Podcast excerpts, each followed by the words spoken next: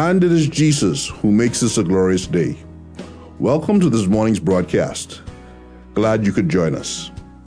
Please turn in your Bibles to the Old Testament book of Joel. We'll be looking at Joel chapter 1, verses 9 through 12. Spiritual heart disease leads to dried up, silent worship. Certain applicational questions are raised by these verses. In God's judgment, will modern local churches be deprived of the materials which we use in our corporate worship? And are there figurative locusts buzzing over America and over the Bahamas? And now, with his message for today, is our pastor, Robert Elliott. God's judgment was designed to wake up his people so they could smell the coffee of their sin, see that they could not present these offerings to the Lord anymore because of the devastation the locusts had left in their land. You see, the raw materials that they once took for granted to make these grain and these drink offerings were no longer available. Just like in war times, there were rationing of rubber and metal and food. Here, as the war was fought overseas, because the materials that normally were readily available, gasoline, were no longer readily available. So there was rationing of all these commodities so that the boys overseas could fight the war and win against Hitler. God is judging this nation historically, taking away the raw materials, the ingredients of commonplace, everyday offerings that they were used to offering to God to celebrate His fellowship and His presence with them. They couldn't make grain offerings. They couldn't make drink offerings after the locust hit because what they needed to make those offerings out of was not available. And there was no prospect of it growing back anytime soon. And even their spiritually dulled priests had remorse over the loss of the opportunity and over the loss of the ability to offer the grain and drink offerings to Yahweh God. See that in the second part of verse 9? The priests mourn the ministers of the Lord. I just wonder if the day will come when the Lord will deprive American Christians of the raw materials that we assume will be ready to use in his public worship. I wonder if the day is coming when the American church will be denied the raw materials that we utilize currently in public worship. Like what raw materials, Pastor? Like Bibles, like church buildings, like musical instruments, like PowerPoint projectors and slides, like computers like communion bread and juice, like cash. I just wonder if the day will come in America when, as a judgment from God, the Church of Jesus Christ is deprived of the raw materials of corporate worship that we have been used to just having at hand. I wonder. I wonder if the day will come when God Almighty will deny us American Christians these raw materials and I guess the answer to that question depends upon our hearts. Ancient Israel got into the world of trouble they got into because of their hearts. They had heart disease that brought down the judgments of God upon their vineyards and their crops. And as I look around, I think that heart disease seems to be prevalent in our brothers and sisters in Christ and in our own lives. Verses 10 to 12. The field is ruined. The land mourns, for the grain is ruined and the new wine dries up. Fresh oil fails. Be ashamed, O farmers. Wail, O vine dressers, for the wheat and the barley, because the harvest of the field is destroyed. The vine dries up and the fig tree fails, the pomegranate and the palm also, and this apple tree. All the trees of the field dry up. Indeed, rejoicing dries up from the sons of men. Ruined fields, that was literal mourning the land, that was figurative, ruined grain, that was literal, dried up new wine, that was literal, failed fresh olive oil, that was literal, destroyed wheat and barley, that was literal, dried up grapevines, that was literal, failing fig trees, pomegranate trees, palm trees, and apple trees, also known as apricot trees, all these literally dried up. This must have resembled a war zone. And in verse 12b, there was also dried up human rejoicing. And remember, these were not pagan humans. These were not Gentile humans who did not know the true and living God. These were not individuals who were groping around to know how to worship God and to please Him. These were God's covenantal people.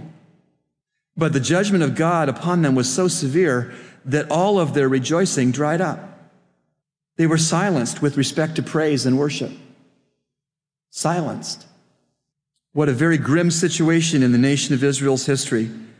The harvest time, usually the season of delight and reward of hard work, had become a time of despair and silence instead. National sin had not only devastated the crops in the field and the trees in the orchards, but national sin had silenced sacrifice and song and worship. It was the real life outworking of Proverbs 14:34. Righteousness exalts a nation, but sin is a disgrace to any people. Righteousness exalts a nation, but sin is a disgrace to any people.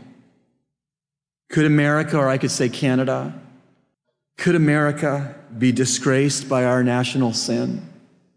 Abortion, pornography, idolatry, and greed banishing the Word of God from the public forum, homosexuality, sex without covenant responsibility, fatherless homes, prostitution, fraud, graft, human trafficking, alcohol, mind altering non prescription drugs, violent video game entertainment, and violent cinema productions, perverted entertainment, self worship, calling evil good and good evil. Could America be disgraced by our national sin? Could the American church be deprived of joy and all public worship? Be looking be looking around and are there figurative locusts in the air over the real estate between Hawaii and Maine? Between Minnesota and Texas? Are there figurative locusts buzzing in the air over this country? We don't see any reference made to the United States in Ezekiel or Daniel or Revelation. That's significant. Thanks, Pastor Rob, for your message today. And now it's time for Youth Talk with Pastor Nicholas Rogers. Good morning. This is Pastor Nicholas, and it's another edition of Youth Talk. And today we want to talk, uh, continue talking about imitating. And when we imitate someone, we become like them. And the last time we talked about, we talked about imitating God and becoming like Him and, and, and showing the love of Christ to people. Today we want to talk about imitating others. You know, for me in my life, God has placed many spiritual men in my life that have shown me how to love Christ, how to become like Christ. You know, and this is how we as each individual as Christians, we then understand that our life is a, our life should be an open book. Our life is a, is a it should be on portray for the world to see Christ in it. So as we look at this morning, we want to take it off from imitating Christ to imitating others. And Hebrews 13, 6 to 8 says this. So we can confidently say, The Lord is my helper. I will not fear. What can man do to me? Verse 7 Remember your leaders, those who spoke to you the word of God. Consider the outcome of their way of life and imitate their faith. Jesus Christ is the same yesterday, today, and forever. As we consider verse 7, remember your leaders, those who spoke to you the word of God. Consider the outcome of their way of life and imitate their faith. You see, we need to recognize as even myself as being a, a pastor that I need to recognize that my life is being watched. Each one of us as a believer, our life is being watched. You see, we need to, whether we know it or not, each of us is an imitator. Some of us imitate our parents, others imitate what we see and hear on television and the internet, and some of us imitate the people we most looked up to. But we need to understand that not everyone is worth imitating. So we need to make sure that as we consider that, we need to find people that are following Christ and that we can imitate their lives. You know, Paul basically showed us this example, and Paul said in 1 Corinthians 11 and 1, imitate me as I imitate Christ. Paul had nothing to worry about. Paul said, you know what?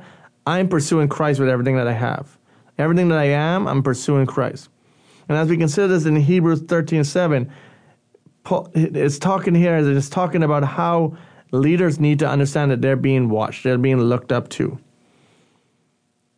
Again, we are each one of us as a as a born again believer are called to disciple, to mentor people. Uh, again, I, I thank the Lord for what people that God placed in my life that I can look up to and have helped me um, through my walk at Christ and and like str- show me struggles that I go through and and they were there for me. And I know I wouldn't be the, where I am today if it wasn't for them. But I think too many times we as Christians, we want to keep everything closed. We want to keep everything in a box. You know, we have to be transparent with people because let's be honest, none of us are perfect. We all struggle with different things. We all have, you know, problems. But this is where accountability comes in. This is where transparency comes in, where we can talk to someone because we've been through this in life. You see, there, there are things that I will go through in life that some people will never go through in life. And I can help those people or I may go through something and you may go through it years later and I can help you through it. But I think too many times we, we get so caught up and we get so caught up in just closing ourselves to everyone else that we don't show them Christ and we don't show them what it means to live in Christ. So, how does a follower of Christ develop this kind of confidence in the Lord? Experience walking with the Lord through life. Cultivate confidence in the believer. Mature believers have more confidence in the Lord because they have seen God's faithfulness in their own lives. You see, as a, as a young person, you should find someone in your church and find someone that you can look up to and ask them, Can you mentor me? As adults, we need to look for younger people and say, You know what, how can I mentor you? What can I do? How, you know, I want to be transparent. I want to, you know, walk through life with you because I think that as we consider the church and as we consider what we're supposed to be doing in, in life, we need to understand that we are to represent Christ. And as a believer, we should not be s- scared to tell people, look at my life, but we should want them to look at our lives. You know, when you consider, you know, basketball and we consider some of the greatest NBA players of all time, um, we can consider, as, as many will say, Michael Jordan learned a lot from Dr. J. Um, you know, Shaquille O'Neal will talk a lot about how he learned from Akeem Olajuwon. But even as we consider Akeem Olajuwon, probably the greatest basketball player today in the NBA, LeBron James, has says how he has worked on his game, spending time with Akeem Olajuwon, imitating moves and, and doing things to become like him. And we see how older players have mentored younger players. The question I have is why is it not happening in the church? Why have we allowed the world to show what mentorship is and discipleship, but in the church we have let this, you know, just become just a word to us, where we don't try to look for younger people to mentor and to help them. I think too many times we, we get so caught up we get so busy in our own lives and we're so wrapped up in and and you know becoming popular and becoming you know so you know, mixed up in the world and, and becoming successful that we don't worry about people's lives.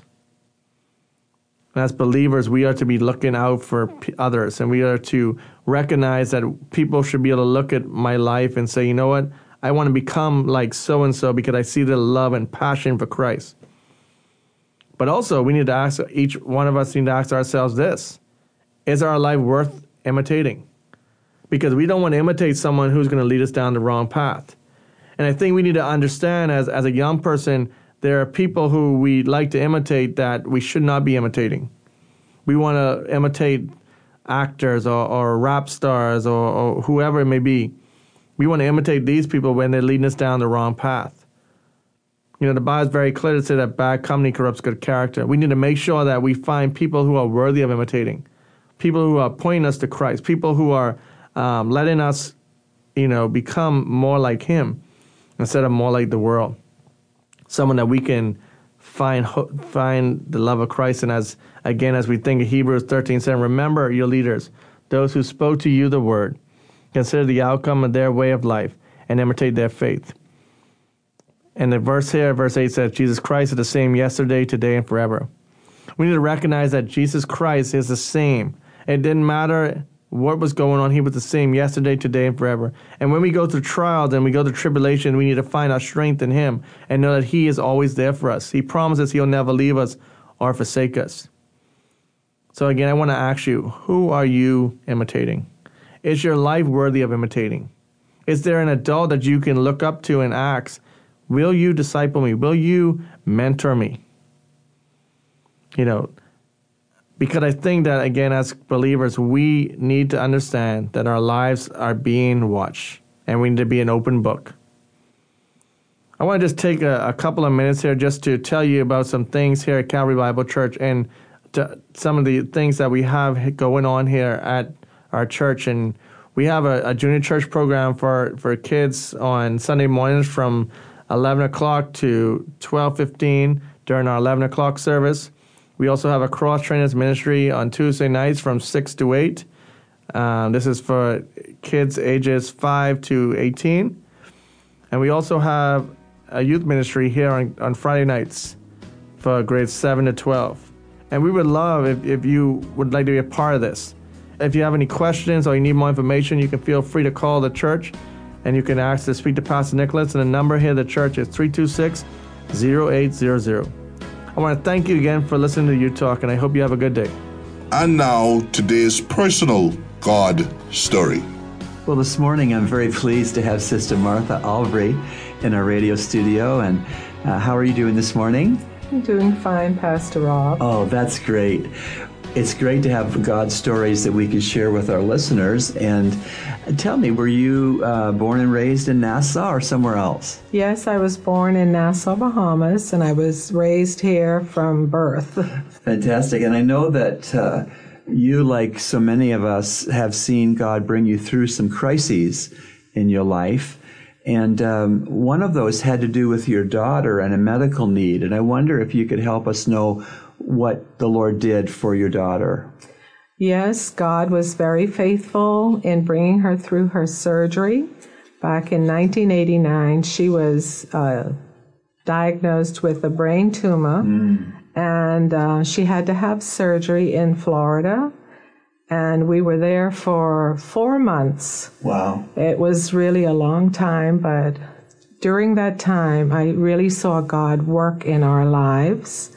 And um, my daughter, she was very uh, much involved with church and the choir and everything, and she knew the Lord. Yes. And the morning when she was going in for her surgery, the one thing that really stuck out with me and my husband was she was very happy. And she said to us, Mom and Dad, don't worry. I'm in the best physician's hand. Wow. And if I don't make it, one day you'll see me again. Mm. And so that was very encouraging to both my husband and I. I'm sure. really showed that Charmaine had set her roots deep into the Lord and His Word yes. before she had a crisis. Yes. You must have seen the Lord do some unique things uh, around the time of her surgery or afterwards. Can you think of one that stands out of what God did?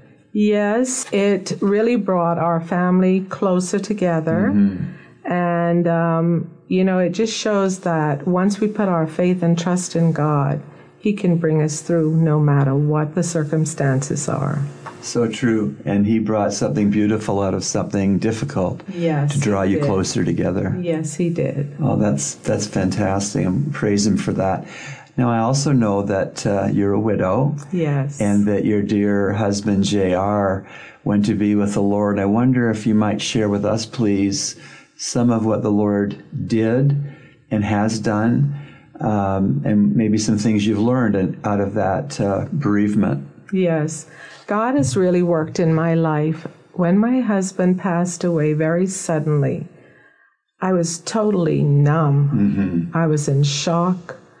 I felt like, is this really happening? Mm-hmm. I went through a very rough time Yes. during that time. Mm-hmm. I was in denial. I went through all the stages of grief. Mm-hmm. I had to seek counseling because he was my supporter, my provider, my friend, mm-hmm. my husband, mm-hmm. the one whom I loved dearly. Yes. And we got married very young, mm-hmm. so we grew up together Yes. and had five children. And so it was very difficult for me with him being gone so soon and going so quickly. But I had to be reminded that he always spoke of going quick when God was ready for him. Hmm. And he loved the Lord. And so he always said to me, honey, I don't want to suffer. I don't want to linger. I don't want to ever have to be in hospital. And so he got his wish. The Lord granted him those wishes. Wow. Yes. Mm-hmm. Although it was very hard for me and my children to mm-hmm. accept. Mm-hmm. But over the the time, you know, God heals. And there were many times when I was angry. Mm-hmm. You know, I was really angry because I would say, why? Why? You know, I'd see all these other people on the streets and everything, and I'd wonder, why did God take him? Mm-hmm. But then I had to come to grips that God loved him mm-hmm. and his work here on earth was finished and he wanted to take him home. Yes. So through that, it gave me an acceptance mm. because I know he's not dead. I know he's still living. Yes. He's with the Lord, you know. And it took me a while to accept that. But Yes. I've I've come to that acceptance to know where he is. And one day I will see him again. Absolutely. There'll be a forever hello. Yes. No more goodbyes. No. That's that's really something. I understand that you have brought something with you that I'm so glad that you have, which has to do with your last uh, time with your husband on earth as it related to your time in God's Word. I wonder if you might share about that. Our last devotion together was with the Choice Gleanings calendar. And it was talking about David. And the verse was from 1 Samuel 30, verse 6. And David was greatly distressed, but David encouraged himself in the Lord his God. And that's one thing I can be thankful for, that I can always be encouraged in God's word, and he will bring me through no matter what. So true. That was very precious of the Lord, wasn't it? That Yes. that particular devotional uh, you shared with J.R. was uh, so meaningful um, at the time, I'm sure, but then since his passing. Yes, and it also says, you know, in God's word, He says, I will never leave you or forsake you, you know. He's always there with me. That is such a help and such a, a, a glory to God. And I know this morning, Martha, there are people listening Yes. uh, in New Providence and the other family islands that um, ha- have loved ones maybe facing a major health crisis or recent widows, men or women that have had to say goodbye in death to their, their beloved ones. And uh, I think that your testimony, uh, your God story is so helpful because you basically have said that God uh, brought Charmaine through with faith and with confidence in Yes. God uh, having a plan for her life. But also, since JR's passing, God has brought you through Yes. and that you've been able to see and believe in time that JR's passing, although a, a shock to you and your family, was, was no surprise to God. It was in His plan, Yes. His perfect plan. I would like to say, too, one of my favorite verses is Isaiah 41 and 10. And I'm going to personalize it. It says, Yes. Do not fear, for I am with you. Do not anxiously look about you, for I am your God. I will strengthen you and I will help you. Surely I will uphold you with my righteous right hand. That's a fantastic promise that we all can take to the bank when we know Jesus as our Lord and Savior. Yes. Well, once again, thank you so much, Sister Martha, for coming in and telling a bit of your God story. It was nice to be here, Pastor Rob, and I'm praying that somebody out there listening, my story will be able to help them. Yes, me too. Whatever they're facing at this time. Beautiful. You've been listening to Echoes of Calvary, a radio ministry of Calvary Bible Church, Nassau, Bahamas. Our morning worship services are at 8 a.m.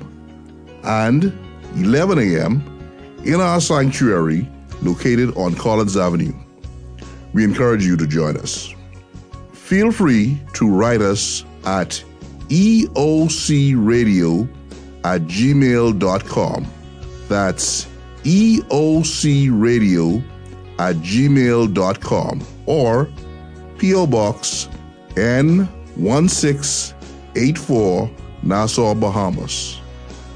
And remember, everyone needs a Savior.